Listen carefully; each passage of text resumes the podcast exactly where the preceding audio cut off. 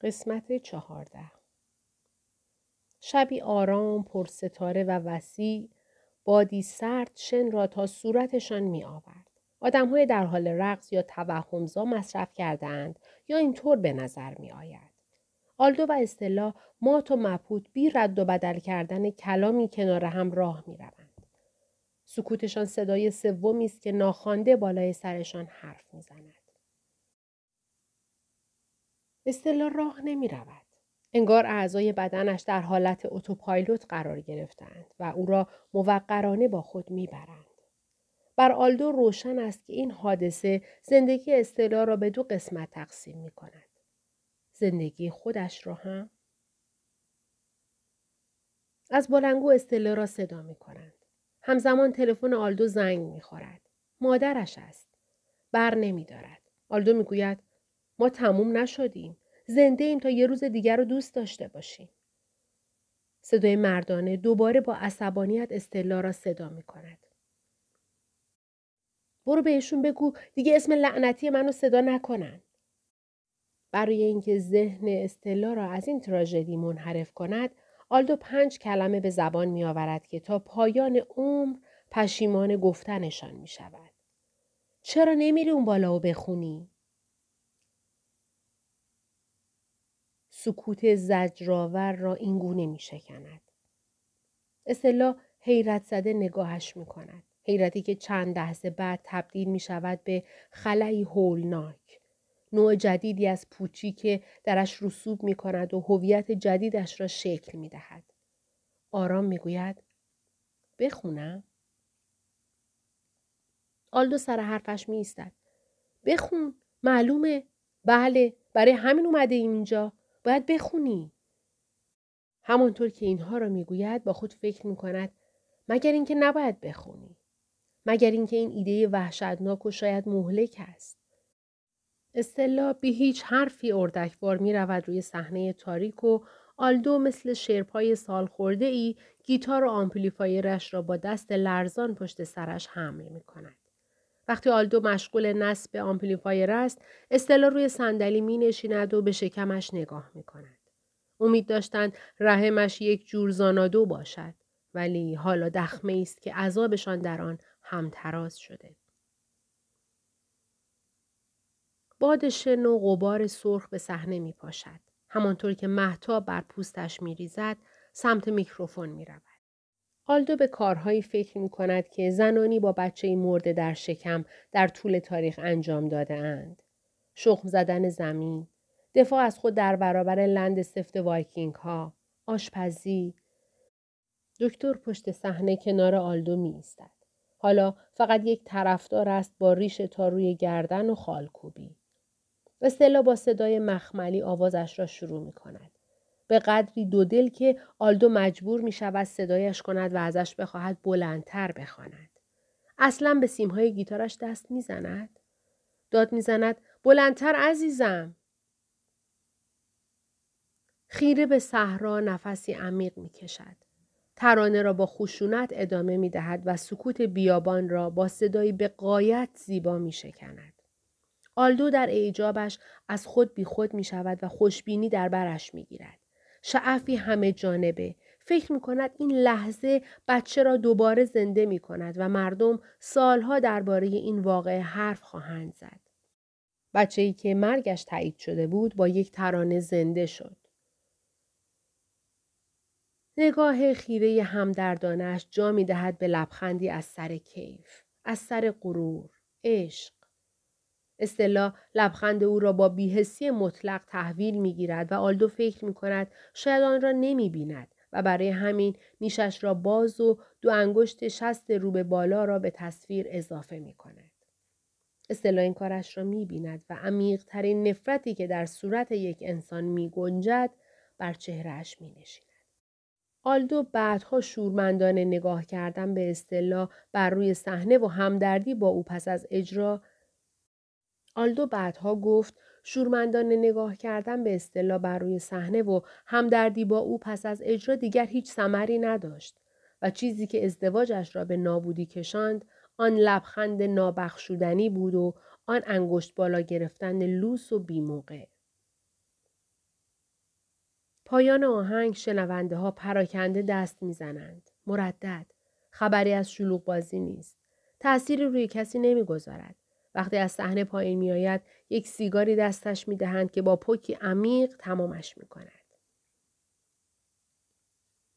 صبح روز بعد وقتی با ماشین در راه پرس هستند استلا خیال می کند جنین در شکمش لگت می زند و همین بهشان امید دوباره می دهد.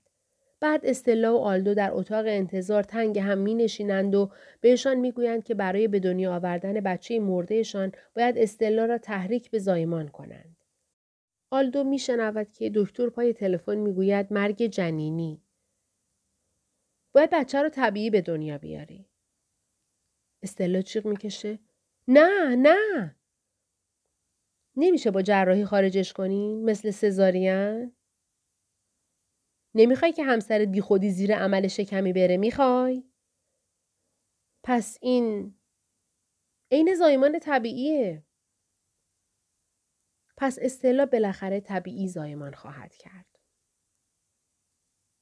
با ویلچر هلش می‌دهند داخل یک اتاق زایمان که کوچکترین صدایی درش تنین میاندازد مانیتور قلب بی استفاده آنجاست اتفاقی اتهام زن پرستار می‌گوید ما می‌تونیم هر چقدر مسکن لازم داری بهت بزنیم چون خطری بچه رو تهدید نمی‌کنه. انگار این نیمه پر واقعا نیمه پر بود. آلدو نمی‌تواند جلوی نگرانی های قدیمیش را بگیرد و ضد تزریق نخایی حرف می‌زند. می‌گوید اصطلاح وسط این معرکه فقط زایعه نخایی کم دارد. و بعد همه چیز خیلی سریع اتفاق میافتد. و آلدو ناخواسته به اصطلاح کمیک بچه سیاه غیرمنتظره که دهه هفتاد و اوایل هشتاد رایج بود فکر می کند و اینکه در وضعیت مردزایی چطور به کار می رود. هر چیزی که در کلاس ها خوانده و شنیده بود در حال اتفاق افتادن است. استلا را تحریک به زایمان می کنند. دچار انقبازات ازولانی دردناک می شود و آلدو کنارش چیزهایی مثل زور بزن و نفس عمیق بکش می گوید و همه چیز مثل یک کابوس می گذرد. همه چیز. خارج کردن جفت.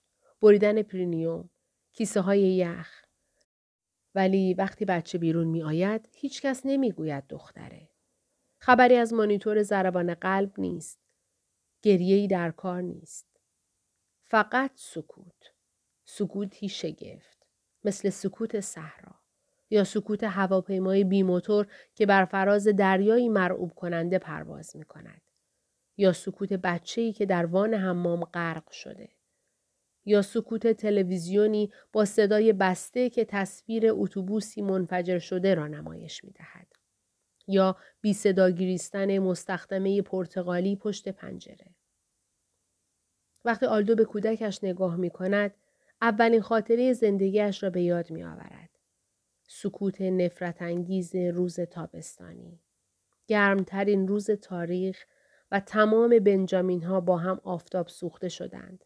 خودش و ورونیکا و هنری و لیلا. چهارتایی برهنه روی زمین دراز کشیده بودند مثل حیواناتی گرسنه در باغ وحش که موج گرما باعث شده نتوانند برای خوردن غذا یا نوشیدن آب از جا تکان بخورند. این یکی به آن یکی دستور می‌داد که برود و ظرف مطبوع گربه را خالی کند. می‌خواهد این خاطره را برای استلا تعریف کند ولی نمی کند. در ذهن استلا چیز دیگری میگذرد. هنوز برای بچهشان اسم نگذاشتند. نظر آلدو بود که تا به دنیا آمدنش صبر کنند و حالا به خاطر اصرار استلا تقلا می کنند تا برای این دختر مرده اسم بگذارند. از هدیه فروشی بیمارستان یک کتاب اسم می خرد. روی روبی توافق می کنند. دکتر از استلا می‌پرسد که خواهد بچه را بغل کند یا نه. آلدو فکر می کند وای خدای من بگو نه. می‌گوید می‌خواهم. جوری بچه را می‌گیرد انگار یک سوقات است. چیزی که با خود از سفری به منطقه جنگی آورده. پوست مات و سکونش او را شبیه کوپیدی بیخون کرده. استلا می‌خواهد از خودش و بچه عکس بگیرند. چند عکس چندشاور خانوادگی می‌گیرند. روبی که پتو تنگ دورش را گرفته مادر و پدر مجنون اول بچه را بغل گرفتند و بعد یکدیگر را. استلا انگشتان و ناخونهای روبی را می‌گیرد و کف دستش را میبوسد. از دست و پایش مدل گچی می‌گیرد. از جای پایش. لباس تن بچه می‌کنند و میشویندش و وقتی می‌خواهند روبی را ببرند برای کالبد شکافی آخرین خداحافظی را با او می‌کنند. آلدو کارهای مجلس ختم را انجام می دهد و اصطلاح اتفاقی صدای آلدو را می شنود که با مأمور کفن و دفن چانه می زند. می‌پرسد برای بچه هایی که مرده به دنیا آمده اند تخفیف می دهند یا نه؟ می دهند. مثل دو همسفر که قطارشان به دلیل وجود جسدی روی ریل در تونل متوقف شده به زندگیشان بازگشتند. استلا گیتارهایش را گذاشت توی انبار و درش را بست و دیگر پایش را آن تو نگذاشت و دیگر نخواند و نه نواخت. دیگر افکارش را به زبان نیاورد. شاید هم افکارش به زبان نیاوردنی شده بودند. بعد هم خودش را انداخت به آغوش شغل فروشندگی. جوری که انگار ازش لذت می‌برد. جوانتر از آن بودند که بتوانند یک چنین فاجعه ای را حزم کنند. برای همین خوشگذرانی کردند. جدا از هم خوش گذراندند و شور زندگی و بیغم بودنشان باعث وحشتشان شد. رابطه نزدیک داشتند ولی به ندرت آن هم خیلی رسمی رسانده بودنشان به اجازه یک هایکو وگرنه اصطلاح چنان خشمگینانه با دست که به غلط کردن میافتاد نمی‌شد فهمید کدامشان از آینهای وقت خواب بیشتر میترسید آلدو آخر هفته ها را در خانه سالمندان میگذراند و مادرش را بابت مرگ نوهش تسلا می‌داد. علاوه بر این یک کار پرخطر دیگر را شروع کرده بود. می‌خواست تمام خانه های ایالت را که درشان قتل اتفاق افتاده بود به سمن بخص بخرد. این کار در حقیقت برای پوشاندن غمش بود ولی کسی دوست نداشت با او همدردی کند. بچه را او حامله نشده بود. مردم جوری با او برخورد می‌کردند انگار هیچ چیزی از دست نداده به همین خاطر از استلا متنفر بود و حالا که استلا دیگر مثل قبل عاشقش نبود تنها با ناکامی های مالی و بدهی های فلج کننده و کلا با اقبال بد بیپولیش قضاوت می‌شد. پول و به باد دادن غیر مسئولانه آن بدل شد به موضوع حاد همیشگی رابطهشان. موضوع پیشفرز. آلدو به اصطلاح بدهکار بود و اصطلاح هم پولش را می‌خواست. شبی که فهمید همه چیز تمام شده تازه غذای چینیشان را خورده بودند. فال را باز کرد و یک چیزی از خودش درآورد.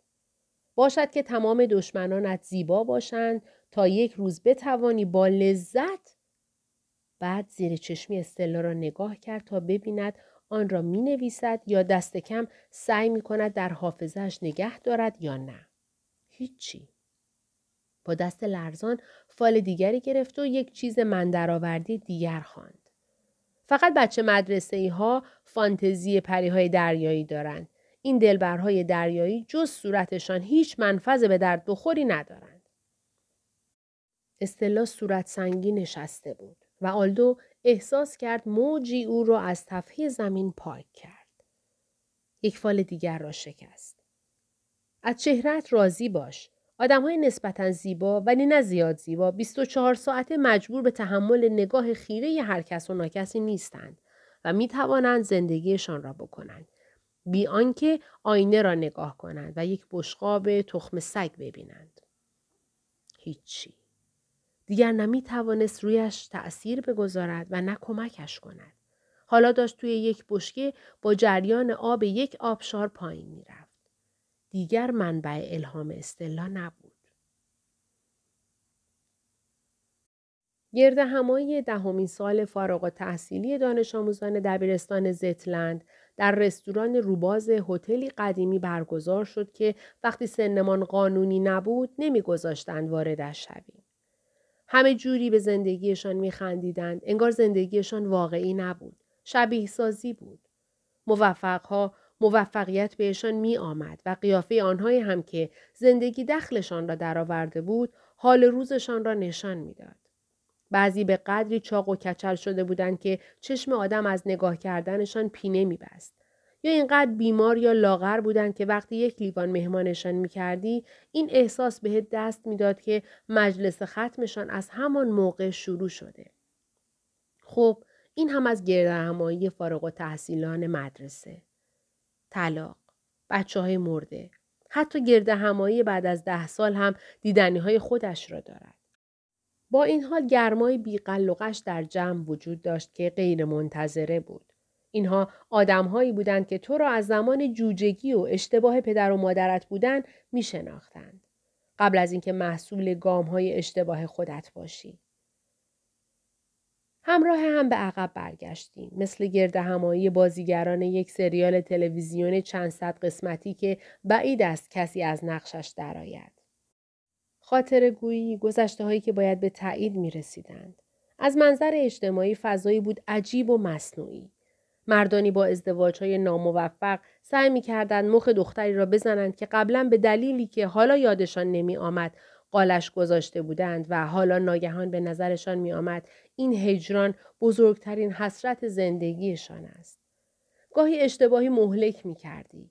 یکی را نمی شناختی و تظاهر می کردی که خیلی عوض شده در حالی که واقعیت ماجرا این بود که همان موقع هم اسمش را بلد نبودی. گافها تمامی نداشتند. آلدو یکی از دوقلوهای نورتون را با دوقلوهای کاملا متفاوت عوضی گرفت. دوقلوهای گولزبرو. اشتباه عظیمی بود. هرچند نه به بزرگترین اشتباه شب. بدترین اهانت وقتی بود که به جرمی پسر فالگیر عکسهایی از مهمانی از کنترل خارج شده من به همه نشان داد که در یکیشان ناتاشا هانت مثل سنگ ته اتاق ایستاده بود و هیچ نشانی از حیات در صورتش دیده نمی‌شد. تا آن شب نمی‌دانستم از نظر همه یک موجود ابله و مسخره ام.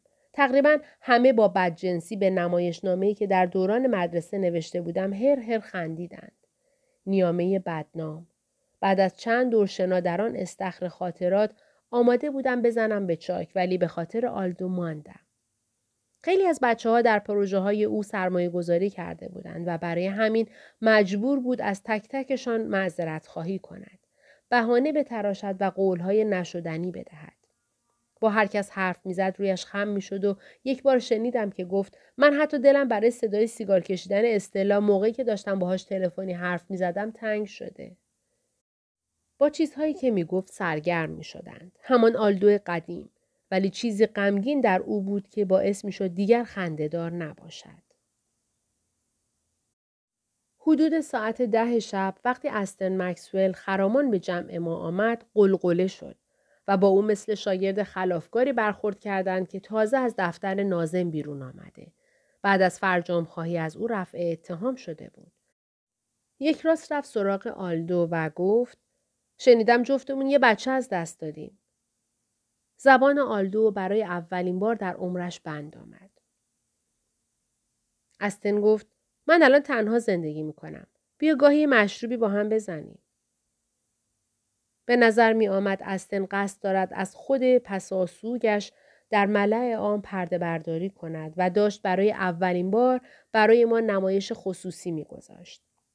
آلدو که به عمرش کسی را تحریک به خشونت نکرده بود مشتش را گره کرد. می‌تونیم؟ زن موزیسین چطوره؟ جدا شدیم. ایول من و ریکی هم جدا شدیم. بعد از بچه از دست دادن نمیشه زندگی کرد. اونایی که می‌تونن روانی لا بود. نفس آلدو بالا نمی آمد. لولا چطوره؟ لیلا خوبه. رفته. توی کانونیه. جا افتاده. خیلی دور نیست. اچکلیف. هر وقت بتونم بهش سر می‌زنم. سعی می‌کنم. شاید سردی مکالمهشان آنقدر ادامه پیدا کرد که استن توانست خود را از زاویه دید ما ببیند. شاید رخت بستن ناگهانی نزاکت از چهرهش به همین دلیل بود. نگاهش به سردی فلز شد و اگر چشم قادر باشد دندان قروچه کند داشت چنین کاری می‌کرد. گفتم از دیدنت خوشحالم استن و آلدو را بردم بیرون. نشستیم روی نیمکت و از پنجره آدمها را نگاه کردیم. سر زنان را که به تنشان نمی آمد. مردانی را که لباس آریه امویشان را پوشیده بودند. آلدو گفت می‌دونستی آدم هایی که بی اندازه از نقصاشون وحشت دارن همون نقص ها بارزترین وجه شخصیتشون میشه؟ واقعا؟ خب راجع به این اتاقی که این گفته صد درصد درسته. با دقت جمع را برانداز کرد. گفت دو قطبی. اختلال وسواس فکری عملی. مشکل برقرار کردن ارتباط صمیمانه. افسردگی حاد. دروغگویی بی اختیار. دروغ شیدایی. جدی میگم. وابستگی بیمارگونه به بچه دو سالش. مشکلات رها شدگی. ترک ناگهانی الکل یا مواد. بحران اختلال شخصیت ناشی از مردانگی. سندروم کتک زدن زنان. اختلال خودشیفتگی. خود بزرگبینی. گوش به زنگ بودن برای تهدیدهای واهی. اون یکی کوکائین زده. گیر کرده توی چرخه معیوب. خیانتکار سریالی. معتاد به سکس. روانپریشی ناشی از مصرف هشیش. ولم کن این همه چیز از کجا در میاری؟ شانه بالا انداخت. تو یه عوضی ایرادگیری که فقط می‌خوای به همه گیر بدی. تو به یه دکتر که سرطان رو تشخیص میده میگه عوضی ایرادگیر؟ معلومه که میگم. کمی بیشتر جولان افسرده دوستان و دشمنان قدیمی را تماشا کردیم. صف طولانی منتهی به گور را. آلدو به حال خودش نبود. پرسیدم هی با برد حرف زدی؟ آره اختلال حراس بدون علت ارگانیک داره. همینطور آسیب درمان بنیان. چی؟ چی داره؟ اینا چیه؟ بیماری ناشی از معاینه یا درمان پزشکی. یک لحظه نگاهش کردم. با لحنی ملایم گفت این اتفاقی بود که برای هنری هم افتاد. بیچاره هنری. بیچاره بابا. از دیدن حلقه زدن اشک در چشم آلدو ترسیدم. پاکش نکرد. بیشتر سعی کرد با کف دست به چشم برش گرداند. من چی؟ در آستانه حمله افسردگی حاد بابت ترس شدید از گرده همایی همشاگردی های دبیرستان. پرسیدم خودت چی؟ درد خودت چیه؟ من نحسم لیام. من لامصب نحسم. اینکه راجع به تمام مهنت زدگان آنجا اینقدر سرد و سریح نظر می‌داد در حالی که مرهم تفکر مثبت را برای خود نگه داشته بود هم عجیب بود و هم رقت انگیز. بعدش آلدو ازم پرسید که می‌خواهم عکس دختر بچهش را ببینم یا نه. خدا می‌داند که من افسر پلیسم و به قدر کافی بچه مرده دیدم. ولی آن موقع سر پست نبودم و هیچ علاقه به دیدن عکس دختر او نداشتم. ولی به هر حال دوستش بودم و احساس کردم با تمام وجود تمایل دارد عکس را نشانم بدهد. عکس را درآورد گرفت جلوم تا بگیرمش. تراژدی بهترین دوستم پنج سانتیمتر بیشتر با صورتم فاصله نداشت. سعی کردم چشمانم را از کار بیاندازم. نتوانستم. لپای دختر بچه به شکلی غیر منتظر گلگون بود و برجسته. شبیه یک بچه موره صحیح و سالم بود. همینقدر متوجه شدم. عکس از دستش افتاد روی دریچه فاضلا و از شکافش رفت پایین. لعنتی! دلا شدیم و صورتمان را به دریچه فشردیم. دستمان بهش نمی رسید. باید از اصطلاح کپی دیگه بگیرم. لحظه با مزه ای میشه. آلدو از ته دل آه کشید. چیزی نداشتم به آن بیافزایم جز آهی از گلوی خودم. گفت فکر کنم بی خداحافظی برم. ولی از جا تکان نخورد. در عوض گفت فقط زایعی در مغز آفریننده می‌تواند اینجور دست بالا گرفتن انعطاف پذیری مخلوقش را توجیه کند. گفتم من به خدای تو مردار اعتقاد ندارم. گفت کاش می‌تونستم یه توجیه دیگه پیدا کنم. از بایرون نقل قول آوردم. پس چه کسی توجیه را تفسیر می کند؟ سرش جوری جنبید انگار به جای تاندون فنر در گردنش بود. پرسید امکان داره یه قربانی ناخواسته تیراندازی از داخل ماشین در حال گذر به خاطر جذب گلوله های کمانه کرده شریک جرم شناخته بشه؟ فکر کردم بدشانسی مزمن و فرارهای مویی آلدو باعث شدند چنین سوالات پرت و پلایی را از ناظر همیشگی بد اقبالی هایش بپرسد. بعد افتاد به وراجی راجع به مزخرفی طاقت فرسای دنیایی دمدمی مزاج و اشتباه تاکتیکی به دنیا آمدن. گفت احساس می کند مهمات عمل نکرده است. از استلا گفت که جوری به آلدو نگاه می کند انگار هر لحظه ممکن بود خودش به آسمان عروج کند و ما با قیافه مسخره بالا رفتنش را خیره تماشا کنیم. همچنین اعتراف کرد که گاهی آخر شب اسم ورونیکا بنجامین را گوگل می کند. به این امید واهی که شاید پس از مرگ حضور آنلاین داشته باشد. گفت قلبش جنونی را حس می کند که به حیوانات پیش از تغییرات شدید آب و هوایی دست می دهد. گفت لیلا سه شخصیت دارد که دو تایشان آن یکی را دشمن مشترک فرض می کنند. گفت آخرین دفعه که نگاه کردم دیدم پنجاه و یک زبان روی زمین هست که فقط یک نفر بلده تکلمشون کنه. این بدبختا رو تصور کن. ببین چقدر فشار روشون هست. احساس کردم صدایش شمشیری است که به قصد نقص عضو بر بدنم فشار می آورد و از لای در نیمه باز به جماعت گرد همایی نگاه کردم. پرسید هی حوصلتو سر بردم؟ دوباره شروع شد. جنایت همیشگی و نابخشودنیش. میانه فرایند سر بردن حوصله من به این حقیقت آگاه می شود و از من بابت حوصله سربر بودن عذر می خواهد. گفتم نه نه. حتی تظاهر به تعجب کردم. تو حوصله‌مو سر نمی‌بری لطفا ادامه بده. مسخره بود. حتی حالا بعد از این همه سال هنوز مجبورم با آلدو التماس کنم که به سر بردن حوصله‌ام ادامه بدهد.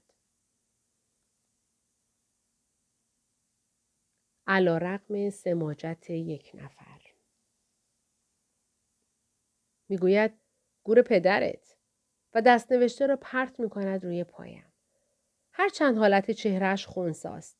انگار هر دو منتظریم تا لبخندش دانلود شود. باد شن به چشم آلدو می پاشد و یادم می آید که چهرهش دود آتش کمپ را هم به خود جذب می کند. فضای خالی بینمان گشاد می شود و سکوت میانمان سنگین. بالاخره توانستم دلخورش کنم؟ صدایی به فریاد می‌گوید هی آلدو برمیگردیم و دو جوانک می‌بینیم با چانه های پخ که تیشرت آبی تنشان است دو شلوارک خاکی تخته موج سواری و ساک مشکی ورزشی زیر بغل دارند آلدو برایشان دست تکان می‌دهد که بیایند پیش ما فکر نمی کردم بیاین. قد بلنده می‌گوید یکم سخت اینجا رو پیدا کردیم. متوجه می شوم به تازگی خالکوبی بازوی چپش را با جراحی پاک کرده. اینجا کجاست؟ یه ساحل مخفی؟ می‌گویم ساحل جادویی در واقع. چشمشان برق می‌زند. ساحل جادویی؟ ایول. تماشا کن و لذتش رو ببر جناب بنجامین. بفرما.